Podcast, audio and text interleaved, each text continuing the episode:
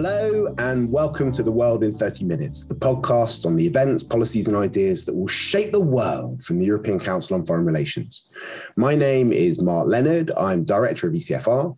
And this week, we're going to have a very special podcast where we're going to try and get to know the new editor in chief of Politico Europe, we're going to talk about his plan for Politico. Um, and uh, because he's uh, been a brilliant journalist who's been based in Asia for a long time, we're going to look at how Europe looks from the outside. And maybe even if we've got some time, talk about Europe's relations with China. I'm very happy to welcome Jamil Anderlini. I first came across Jamil when he was the FT bureau chief in Beijing. I think it was about a decade ago. At that time, he was one of the most brilliant Western interpreters of the black box of Chinese politics and had a talent for bringing out interesting stories, finding uh, incredible scoops, and really bringing them to life in a way that not many uh, Western journalists were able to do with stories about China. I think I'm not sure if this is right, but I seem to remember that you have a slightly hidden past as well, Jamil. I think you're one of the only journalists I know who started out their career as a model rather than as a writer. Is that right? Uh, uh, very, very flattering. Thank you, Mark. Um, I wouldn't say I started a career as a model. I was a part-time model in uh, in Shanghai while I was doing other things. So uh, yeah, it doesn't really count. I was I was though a uh, snowboard instructor, which I think is uh, yeah, and I really was doing that full time for a while. Uh, That's pretty cool. It sounds like you could almost become president of Canada with that as your kind of, uh, or prime minister of Canada with that on your CV. Anyway, thank you very much for joining, Jamil. Um, so you've joined Politico Europe quite recently um, after uh, a long time uh, writing about Asia. Um, can you tell us a bit about what attracted you to, to, to doing this job and also what your vision is for uh, for the future of, of Politico Europe, because I think many people will be interested in it because they're, you know, right across the continent, people tend to start the day off by reading their national newspapers, and people talk a lot about how there's no European public sphere. To the extent that there is one, I think it's probably in the pages of the Financial Times and and with the with the daily briefs from um, from Politico. I think those are some of the, the very few things that all decision makers across Europe will will read in common every morning. Yeah, and that's really uh, what we're what we're trying for. I'd say that we. I think you're absolutely right. There isn't uh, per se a public sphere, a sort of uh, a town a town square for Europe, uh, at least in the media. And I think that's what Politico already is, um, but can be even much more in the future. And that's what we're what we're hoping for. I think um, when I look at Politico, uh, it's it's very much dominates the, the Brussels bubble. But where I want us to be is the really truly pan-European uh, political news source. And and I think we're we're close to that. And I think we can easily achieve that in the next few years. So um, you're right. I've spent 21 years in China, not just Asia, but China, uh, including Hong Kong. Um, my uh, I spent 15 years at the Financial Times uh, the last 15 years. And the last six of those, I was the Asia editor of the Financial Times. So I was overseeing all of the Financial Times' coverage in the region. Uh, not the most obvious next step in my career to go uh, to move to Brussels, where frankly, I'd never been to Brussels. I'd been through it on a train once uh, from. Amsterdam to Paris, but I'd never actually gotten off that train or, or spent any time whatsoever in Brussels. Um, so moving to Brussels, from Hong Kong and joining Politico. Uh, in my sort of opening op-ed, I guess, letter from the editor, I, I, described it as leaving a symphony orchestra and joining a rock band. And that is kind of how it feels. You know, the FT is 133 years old. It's got you know, it's this amazing, incredible uh, news organization uh, that's it's been around for a very long time, very well established. And Politico Europe is only six, barely six years old. Uh, Politico, the parent in the US, or the original uh, parent in the US, is only 15 years old in January. It'll be 15 years old. I mean, so so it's a very different proposition. It's it's much more of a startup mentality, um, but but what really attracted me, I have to say, is is that sense of uh, ambition. They have just really grand ambitions, uh, especially now that all of Politico is owned by Axel Springer. Um, uh, talk about ambition. Uh, Axel Springer is is moving fast and uh, and wants to uh, you know to grow very fast, and that's very exciting. And and it's this potential. That's that's uh, you know I think that they've done some amazing things in a very short period of time, Politico, and uh, I'm excited to join at this moment as they go to the sort of next level. So you said that part of the goal is to become a real pan-European operation. I mean, at the moment you've got offices in Paris, London, and Berlin, as well as Brussels. I think there are about 100 journalists working across those different places. Is part of your idea to to expand the geographical coverage, or is it just going deeper, mainly in the places where you already have um, a presence? Or how, how do you see that happening? All of the above.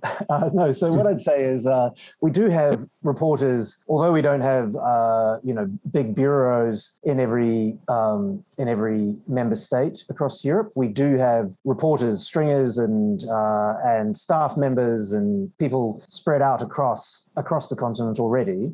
Uh, I would say that we want to do a better job. I, what we what we do is a very good job of covering Brussels and the European Union uh, Commission and Council and the various strands of it. Um, and we we do a pretty good job of covering each of uh, the sort of major ma- uh, member states. But what we, I think, can do even better is connecting the two. So it's like we're very good at the sort of as as our founder John Harris likes to say, you know, we're, the, we're very good at covering the, the the village square, the village news, but but what we need to do is connect up all those villages and connect up all those towns uh, to each other, and that that's where I think we can really um, make a difference. Uh, yeah, so so I think we're already probably the premier political news source across Europe, but we can be, you know, the dominant, absolutely uh, yeah, absolutely dominant source, I would say, for political news. And and frankly, now that we're both the US uh, our US colleagues and you know a US company and and European company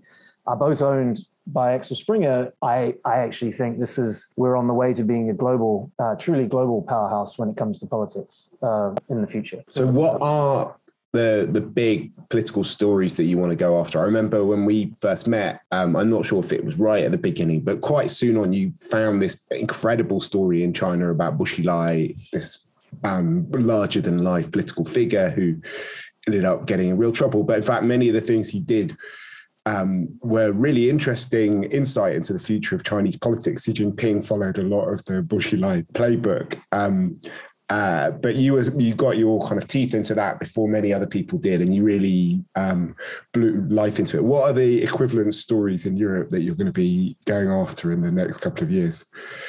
I mean, look, I'm. It, it's a little hard for me to say since I'm coming straight out of Asia. Um, uh, we have such a talented team of reporters and editors. So they'd be the people, you know, uh, I need to check in with them before I start sort of saying, right, we're going to cover this, we're going to cover that. But I do think back to your earlier point in the in your introduction, I do think that my experience covering uh, such an opaque place as, as you know, an opaque structure as the Chinese Communist Party does stand me in good stead to cover the European Union for one, but also to to appreciate the complexity of the of the you know the European continent and the and the stories that are that are out there. I would say that my status as an outsider, if you like, to coming into Brussels allows me to step back and say that's a really amazing story. Whereas perhaps someone who spent their whole career covering Europe might be like, well, everyone knows that. That's sort of a uh, the, the, sort of curse of the expert, if you like. I saw this all the time actually in covering Asia and covering China. You have people who'd been like me in China for 20 years, uh, spoke the language, had seen everything that had come in the last couple of decades. And you tend to then start to write for other experts and you tend to then start to write for, uh, for you know, you tend to not see anything as very new. You've seen it all before. And so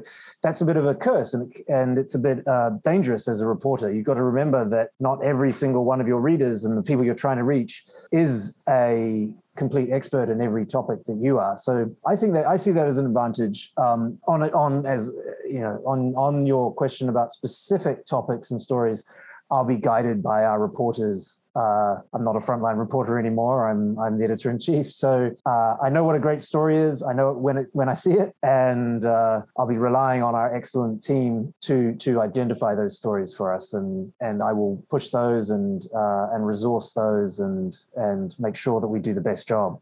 Um, small example, actually, of this is something that's happening right now. Um, one of our veteran reporters, David Herszenhorn, is actually with the Ukrainian military on the border of uh, in the Donbass, on the border of the front lines uh, right now, and that's uh, something a little bit new for I think Politico Europe. We haven't done a lot of that kind of frontline war war corresponding uh, in the past, but uh, David is very experienced from his previous roles at the New York Times. He's, I'm, I'm confident he'll stay safe, which is the obviously always the most important thing when it comes to stories like this. But I'm also uh, pretty clear that I think this is a very, very important story, and it needs to be properly reported.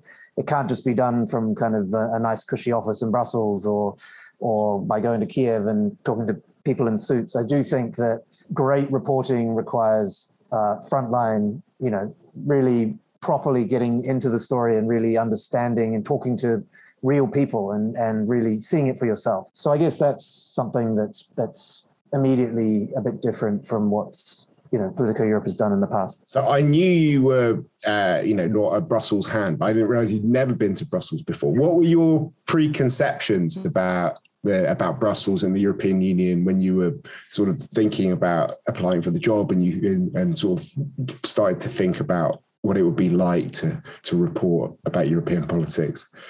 Yeah, so uh, well, I, I, had covered the European Union pretty extensively from uh, from the from China. Actually, I was the reporter as a more, more junior reporter. I, I covered. Uh, EU China trade and EU China relations. So I, I had a sort of basic idea of the functioning and the structure and the non functioning of the European Union, I suppose and so so that wasn't uh, completely alien territory. Brussels itself was was brand new to me. Um, people I asked, mostly non-Belgians, a lot of people are quite mean about Brussels. I would say they say oh, it's so boring and oh, why would you want to live there? Or rains all the time.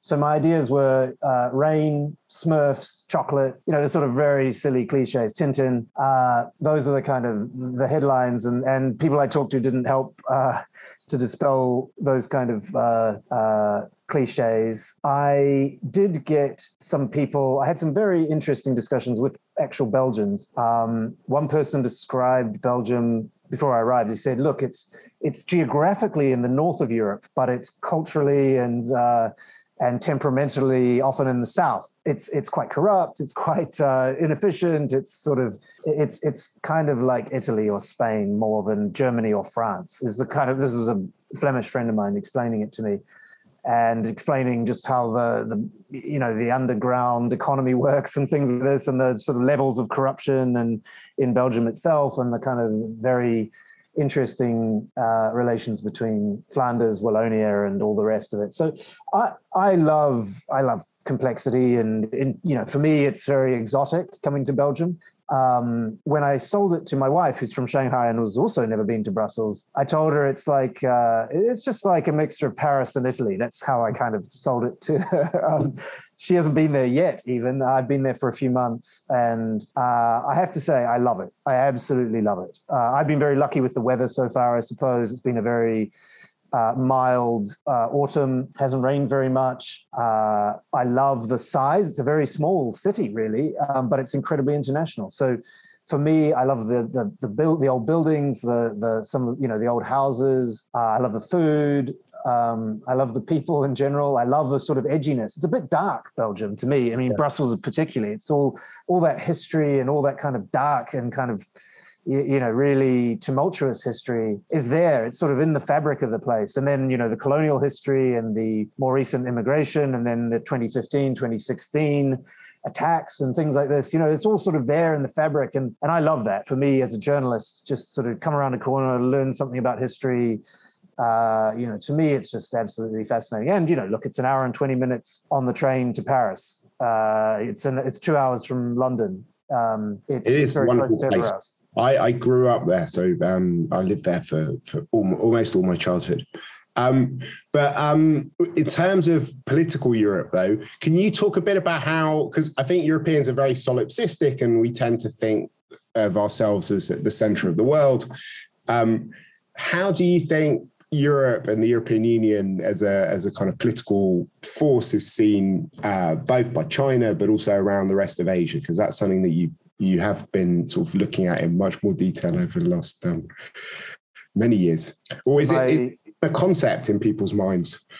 Yeah, so my so my dear friend and mentor Martin Wolf, uh, when I resigned from the FT, he said to me, "Look, you'll be utterly you'll go to you'll go to Europe, you'll be utterly perplexed because it's it's the land of uh, it's the land of narcissism of small differences." Um, and I just thought that was a wonderful description uh, from Martin. Uh, my from Asia, it is utterly baffling and perplexing. It's it's the sort of epitome of democracy uh, in all its with all its faults and its benefits. For for China, it's I, I, think for the Communist Party of China, they see it as this wonderful opportunity to divide and rule and to you know they I think they have some real experts at understanding the those little narcissisms of small difference between all the countries, and they play on them very successfully. I think. Uh, so you get for the rest of Asia, I think it's it's it's less about that divide and rule, divide and conquer kind of approach. It's more uh, baffling, I suppose. I mean, there's nothing there's nothing else that that compares to to the European Union. It's certainly not ASEAN, right? Uh, it's certainly not um, it's not the United States. It's decentralized yet somewhat, you know, unified in some weird ways and and it's that classic, you know, again, cliche, who do you call when you want to call Europe? I think people find it just baffling. And uh, I wouldn't say I'm too baffled. I'm getting a handle on on all the little rivalries on the Rue de la Loi across the road. You know, you have the council and the and the Berlaymont, the commission and the council, and they say mean things about each other to journalists in in private. It's just sort of it's just sort of amazing. I find it absolutely fascinating. Um, but I can see how if you're coming from this part of the world in Asia, I'm, I'm right now in Hong Kong. When you're coming from Asia, you you would it's just perplexing mostly and difficult to deal with unless your goal is to sort of split and and kind of cause cause chaos and havoc. And China is quite good at that. So, Jamil, if we look at the, the future of Europe, there's lots of political stories going on, which I'm sure you'll be getting your teeth into, whether it's the French elections, the new German government taking shape, Italy, um, uh, you know, is going to have to elect a new president, and then we'll have elections, and all of, there are lots of kind of endogenous stuff going on in different places.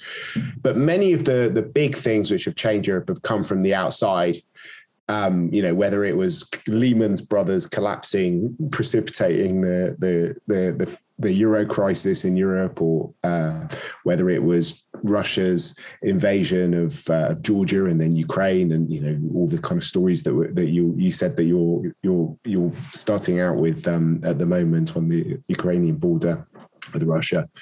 Um, I think you know if we look at the next twenty or thirty years a lot of the things that happen to Europe are going to come from from Asia. It's obviously um, the center of the, the world's economy now um, and will become ever more so um, as we go onwards. But also, the Indo Pacific is, is becoming the central te- contested uh, space between China and America, um, which is going to be driving a lot of the, the kind of security and military aspects of, of geopolitics. What kinds of things are going on out there which could have profound consequences for Europe? You know, both um, economically? You know, what, what, do things like dual circulation and the sort of big ways that China is is changing its economic model, its attitude towards technology, some of these debates about decoupling? What do what do you think they're going to mean for for Europe? What do some of these big security stories which are going on in Asia mean? I mean, if you if you were sort of looking at some of the things which you've been experiencing and following very closely over the last few years, which of them do you think are under underappreciated by Europeans in terms of how profound they could uh, profoundly they could affect the operating environment for Europe, the economic choices that we have, the political choices going forward?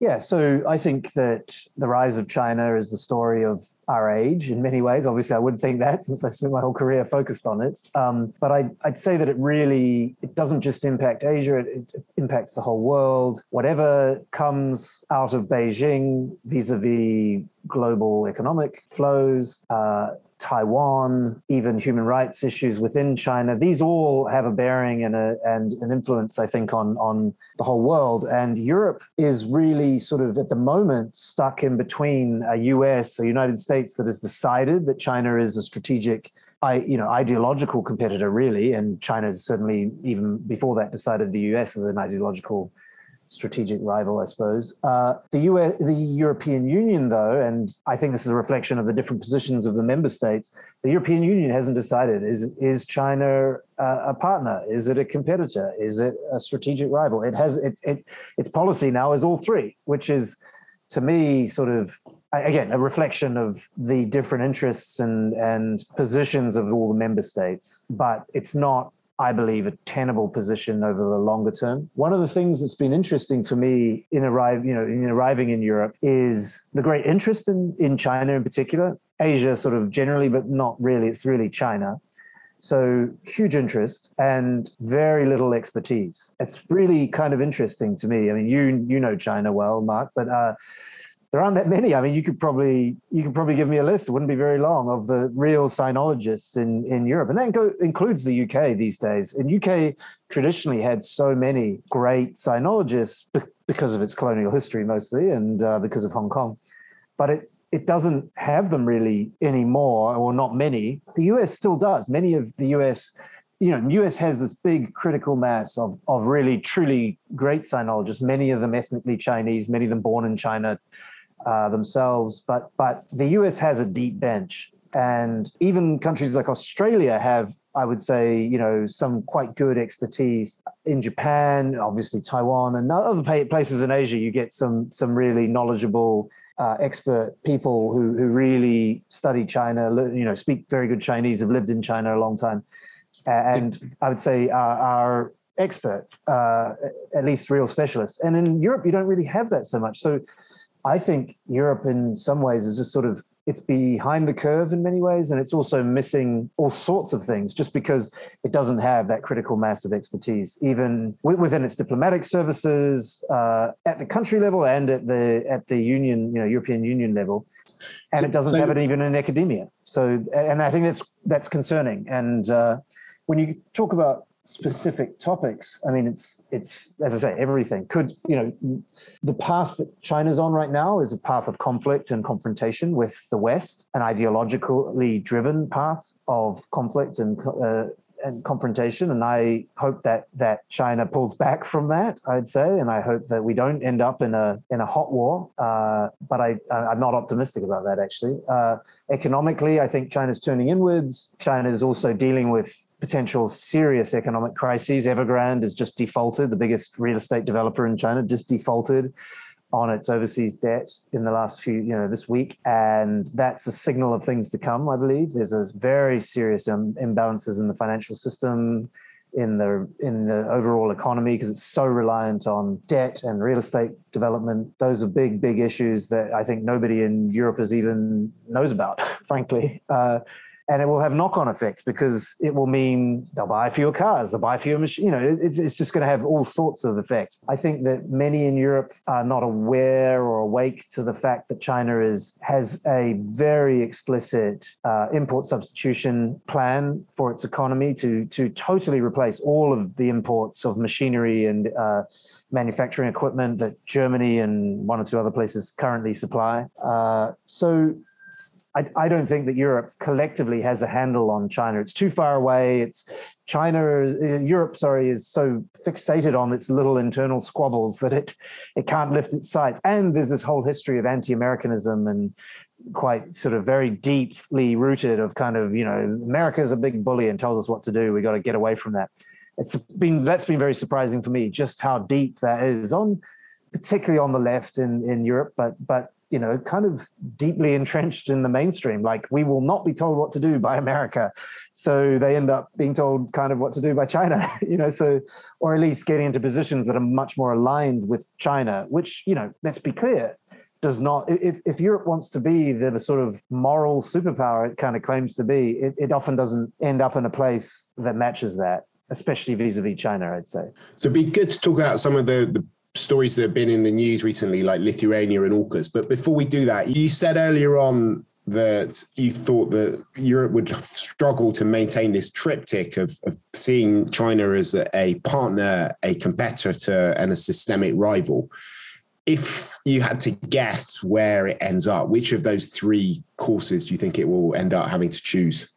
I mean, I think just the nature of the European Union means it'll end up somewhere in the middle, as probably probably its competitor with a bit of strategic, uh, sorry, a bit of systemic rival thrown in. I think that's because of what where China is headed. I think Europe will reluctantly end up in a in a place that's much more similar to the United States eventually, and I think that'll be driven by actions taken by Xi Jinping and the Communist Party, be that around Taiwan, be that around Xinjiang, Hong Kong, all the things that Europe, you know, will, will find it very hard to condone or, or even to just sort of turn a blind eye to. Um, should we just talk very briefly about these two big stories which have been making enormous waves um, in Europe? AUKUS obviously was a was a kind of really big deal. What did you think about that? Yeah, I think AUKUS was one of these things where the handling of it was was pretty poor by probably the US and Australia and the UK. It allowed, you know, by by by doing it in the way that they did, you know, these countries did it. They allowed it to sort of get bogged down in Anglo-French rivalry and and, to get sort of bogged down a, a bit into you know domestic French politics. And but I think so. So handled uh, differently you might, you know, those countries, UK, Australia, and and the US, could have gotten more agreement, maybe more buy-in from from France and other parts of Europe. Maybe not, but uh, I think you know the US has acknowledged that they handled it pretty poorly. They sort of outsourced it to the Australians, who uh, also handled it poorly. So you know, I think that was there's all that piece around around how it was sort of managed and communicated. In general, it's clear that things have been headed in that direction for quite a long time. Uh, that Australia, US, UK, Canada, Japan, India. So, you know, South Korea, most countries in, on China's periphery are extremely concerned about China's extremely rapid military buildup, very aggressive posture in the region and frankly globally. And there is an arm race that's going on and it's driven by China. And you're going to get reactions to that. And the countries in the region are the most affected. But actually, given China's global ambitions, every country is ultimately affected. And you know, Para, uh, sorry, France is a is a Pacific nation, as they like to point out a lot. And again, better handled. Perhaps France could have been uh, more better consulted and might have even been brought in at some level on this, or might in the future still be brought in at some level into this uh, AUKUS arrangement, or what? What this is the kernel, I think, of something bigger that's going to grow in the future. Okay, maybe just briefly ask you one last question because it's in the news as we speak. Is this this dispute between China and Lithuania, which is very interesting, um, the way that it's escalating because China is not just pushing back against Lithuania uh, directly for um, the moves which Lithuania did to to to to rename it, its um, its representation in Taiwan, but um, is also developing a sort of Chinese version of secondary sanctions against Lithuania and, and going after other countries and uh, companies based in other countries and, and, trying to get them to stop doing business with, with Lithuania. Um, do you think that this is a, a, kind of important development? What do you think the EU should do about it? I think this is an incredible escalation by China. I think that if you just step back and look at what what is going on or what is reportedly going on, some you know these are from media reports, which I have no reason to doubt. I think they're probably fully accurate. But if you look at what's going on, China is saying to multinationals if you do business or or buy equipment or buy you know use suppliers in Lithuania you can't sell in any longer into the Chinese market. Now, that's effectively the same as the US uh, sanctions on companies that want to do business with Iran, except the difference is that Iran is trying to develop nuclear weapons. And Lithuania just changed the name of its representative office in Taipei Uh, I mean, you know, look at the difference. So, you know, anyone who tries to draw an equivalence here between what China's doing and what other countries do when it comes to sanctions is is so far off the mark. I mean, that's just a ludicrous suggestion that these are in some way equivalent. China is saying that if you purely, you know, it's up to any country. Uh, it's the internal affairs of any country what they call another another country, or another region, or how they deal diplomatically with another country or another region. And what what China is saying is that if you do something we don't like, use some language we don't like, then we are going to not just sanction you directly, we're going to stop anyone else from doing business with your country. I mean, it's an incredible escalation. Uh, it's not for me to tell the European Union what to do about it, but uh, if you look at what has been proposed, uh, I think it's quite interesting. Some of the what we're calling the hammer that uh, that, that the European uh, that, is being proposed at the moment this idea that counter sanctions without uh, unanimous vote in the council could be imposed uh, by by uh, you know the the commission and by the European Union. That is a really interesting proposal. It it's came out this week. We got a scoop on it actually. Politico playbook broke the scoop of the, the what what was in that document on on Monday and it was announced formally on Wednesday. And there's some very interesting details of how the European Union might be able to respond collectively to an attack on an economic attack like this on on one member state. And that would not need you know the most important salient point of that about that is that it would need a simple majority in the council. It wouldn't need uh, unanimity as as you pretty much need now, which would which would neutralize China's ability to pick off Hungary or Malta or Cyprus as it as it is so effective at doing in the few, in the past, right? So anything that China didn't like when it came to sort of EU wide resolutions and, and decisions, it could it could pick off the weaker member states with you know threats or blandishments or bribes in various ways and that's why this this proposal is is structured like this. And if you're all interested in the scoop behind the scoop, um, you can listen to uh, an earlier episode of this podcast where I spoke with my colleagues Jonathan Hackenbroich and Pawel Zerka about it, and we published a a, a report on uh, economic coercion, the idea of a European defence instrument, uh, about a year ago, and um, I've been working very, very closely with the with the Commission and different member states on these issues. We'll put up links to all of those things on on the website. We're unfortunately running out of time, Jamil, but I've got to ask you one more question, which is what's on your bookshelf at the moment? Yeah, so right now I'm reading uh, lots of time to read because I'm sitting in hotel quarantine in Hong Kong. Uh, I'm just finishing The Guns of August, uh, Pulitzer Prize winner from the 60s by Barbara Tuchman. Really brilliant book about the opening days of World War One, very relevant to my new home in, in Belgium, in Brussels. Uh, a brilliant book. I highly recommend it for anyone who hasn't read it. It's uh, you know just really uh, helpful for me to understand some of that history I alluded to earlier. Uh, the other book I'm just starting is Red Roulette by Desmond Shum, which is uh, close to my heart from from my my previous life. Uh, I actually know Desmond um, a little bit personally, and uh, know know I knew his story, his backstory for quite a long time, and uh, it's good to see this book come out and just uh, really gives an amazing insight into into the inner workings of sort of high level corruption inside the Chinese Communist Party, and it, and it accords with all of my experiences, and I can certainly vouch for its veracity uh, at least in in in my experience, it, rings perfectly true uh, so far. The bits I've read, which is just yeah, just starting on it. Great. Well, it's been wonderful talking to you, Jamil. I'm personally really really excited about the the Anderlini era beginning um, at, at, Politico. I think that. Um, you have shown throughout your career an incredible flair for for uh, for news and for bringing stories to life. And I, I think that the European political story, um, I can't think of anyone better to tell it. So I'm very very excited to see what you're doing. Hope we can get you back on the podcast when you've uh, managed to to get around Europe a bit more. And um, it'd be really interesting to see how your views have evolved um, uh, over time. Uh, but for now, um, as I said earlier, we'll put links up to all the publications we mentioned on our website, which is www.ecfr.eu slash podcasts. If you've enjoyed listening to us, please do subscribe to the podcast on whatever platform you've used to, to listen to this on. And uh, we'd be really grateful if you could also give us a positive review and a five star rating on that platform.